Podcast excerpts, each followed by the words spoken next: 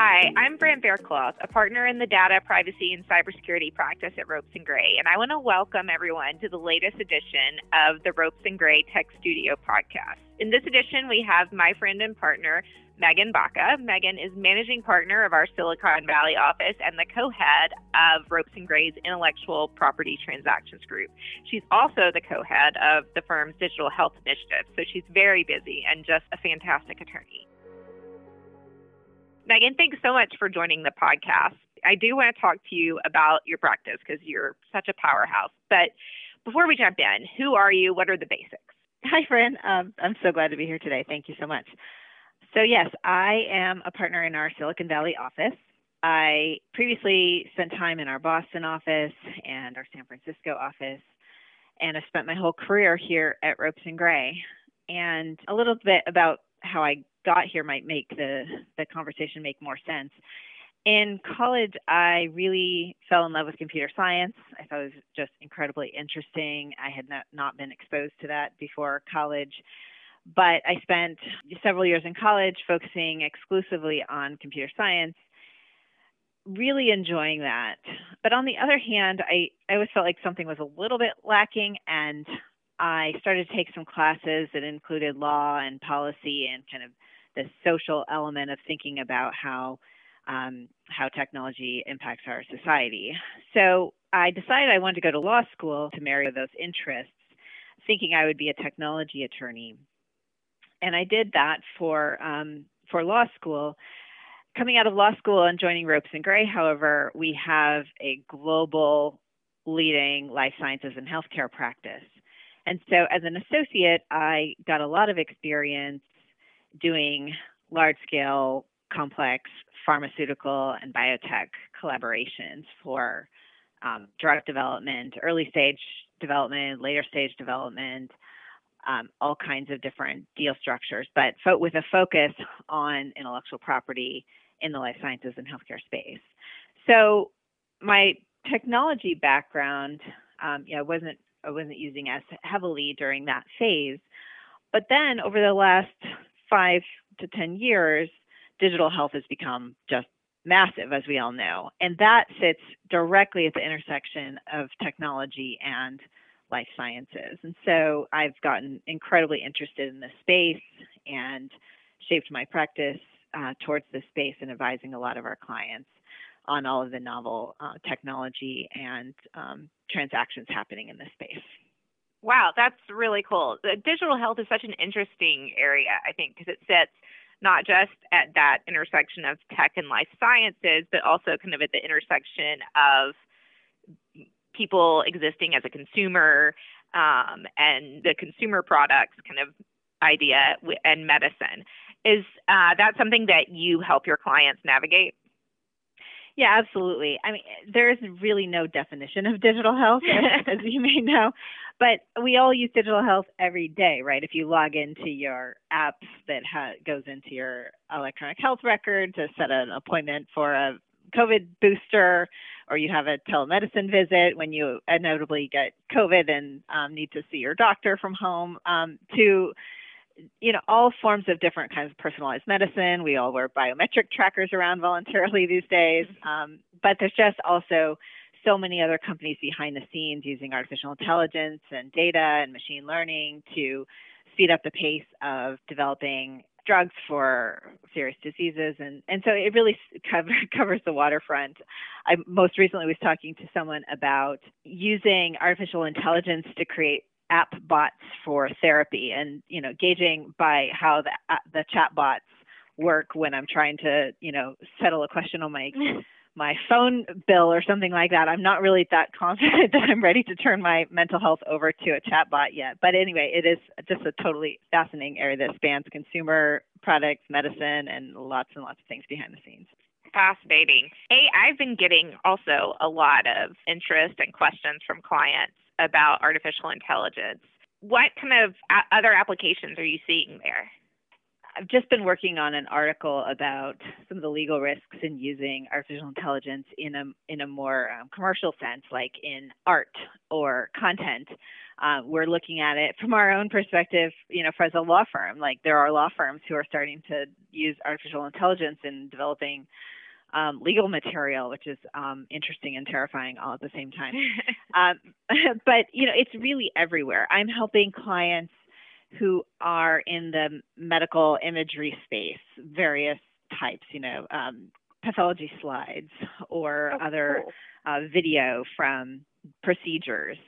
And you know, frankly, it's it's kind of baffling, like why we're still solely relying on human eyeballs to interpret the data from those sorts of things. And so there are companies working in this space to develop all sorts of algorithms and tools for analyzing this imagery to supplement the human eyes that have been looking at it for for decades to better diagnose, treat, determine eligibility for clinical trials. So it's really fascinating all the, the different areas that this is being used in. I think at this time, honestly, AI is having its first moment, right, in the culture where people are using Chat GTP to draft their resignation letters or get advice on, you know, how to break up with a girlfriend. It's just it's it's really funny how much it's having its moment. And I think at the same time, companies are realizing that they have to be in this game and that it's basically permeating you know every aspect of of their work. And if they want to keep up they need to be exploring in this area. This is really fascinating. So how are you seeing this drive deals in this space? Well the challenging and the interesting thing is that there's really no standard quote market terms you know in this space yet in deal making.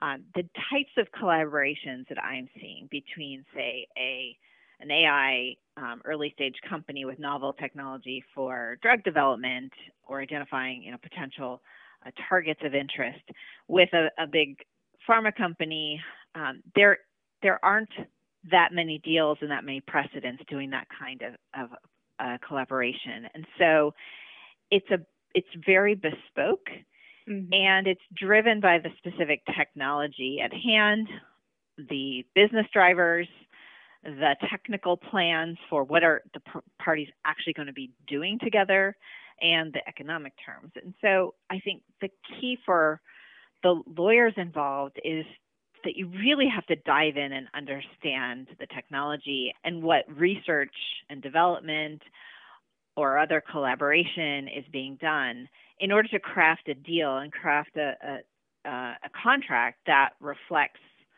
what the parties want to do. So, you know, it's not just buying and selling an asset. It's not, um, you know, developing a small molecule that is just going to be then licensed to another party. It's trying to reflect a complex set of new, innovative uh, activities in a contract in a way that makes sense. And the areas that I see the most focus on are areas like use of data, use of the emerging technologies, what each party is bringing together in terms of the technology um, and what rights each party has in those. It's just a, a very bespoke set of intellectual property concepts to lay out these deals correctly this is such an exciting and rapidly changing area. If you look in your crystal ball, what do you see as the next emerging issues for the space in the next few years? Well, I think that, like I said, artificial intelligence is really at its exploding point and I think it's going to start to permeate a huge number of deals that we see. The complicated thing about that, like you say, it is rapidly changing, and there's already this very complex regulatory overhang. As you know, there are oh, yeah. there data issues um, when you're using any kind of data. If it's health data, which many times it is, and you've got the PHI issues. You've got all kinds of FDA and other regulatory agency uh, focus on these issues. How do you, for example, handle clinical decision tools, or when is a when is software or an app considered to be a medical device? There's just endless regulatory questions in this area that will continue to evolve. And so, in the crystal ball, it's I see change. I see continued change in the technology and innovation. I see continued change in the regulatory landscape, the legal landscape. And so uh, fundamentally, you have to have a team and, and lawyers who are keeping up on all the, the latest developments because I don't I don't even think we could predict what's going to be out there in five years, given the rapid pace of change that we're seeing. Fantastic. Yeah, it's such such an interesting area. I could really talk about this all day. Um, but we are running out of time, and I want to make sure that we get to my favorite part of the podcast, which actually has nothing to do with law, but gives us a chance just to get to know you a little bit better as a person. Um, so it's a lightning round quick questions, quick answers. So, first, tell me a little about where you live and your family. I live in Silicon Valley in a town called Redwood City. One fun fact about Redwood City is that the town slogan is climate best by government test. And I don't know when, probably, you know, 50 years ago when the government had nothing better to do. They literally surveyed every town in America to see what had the ideal climate.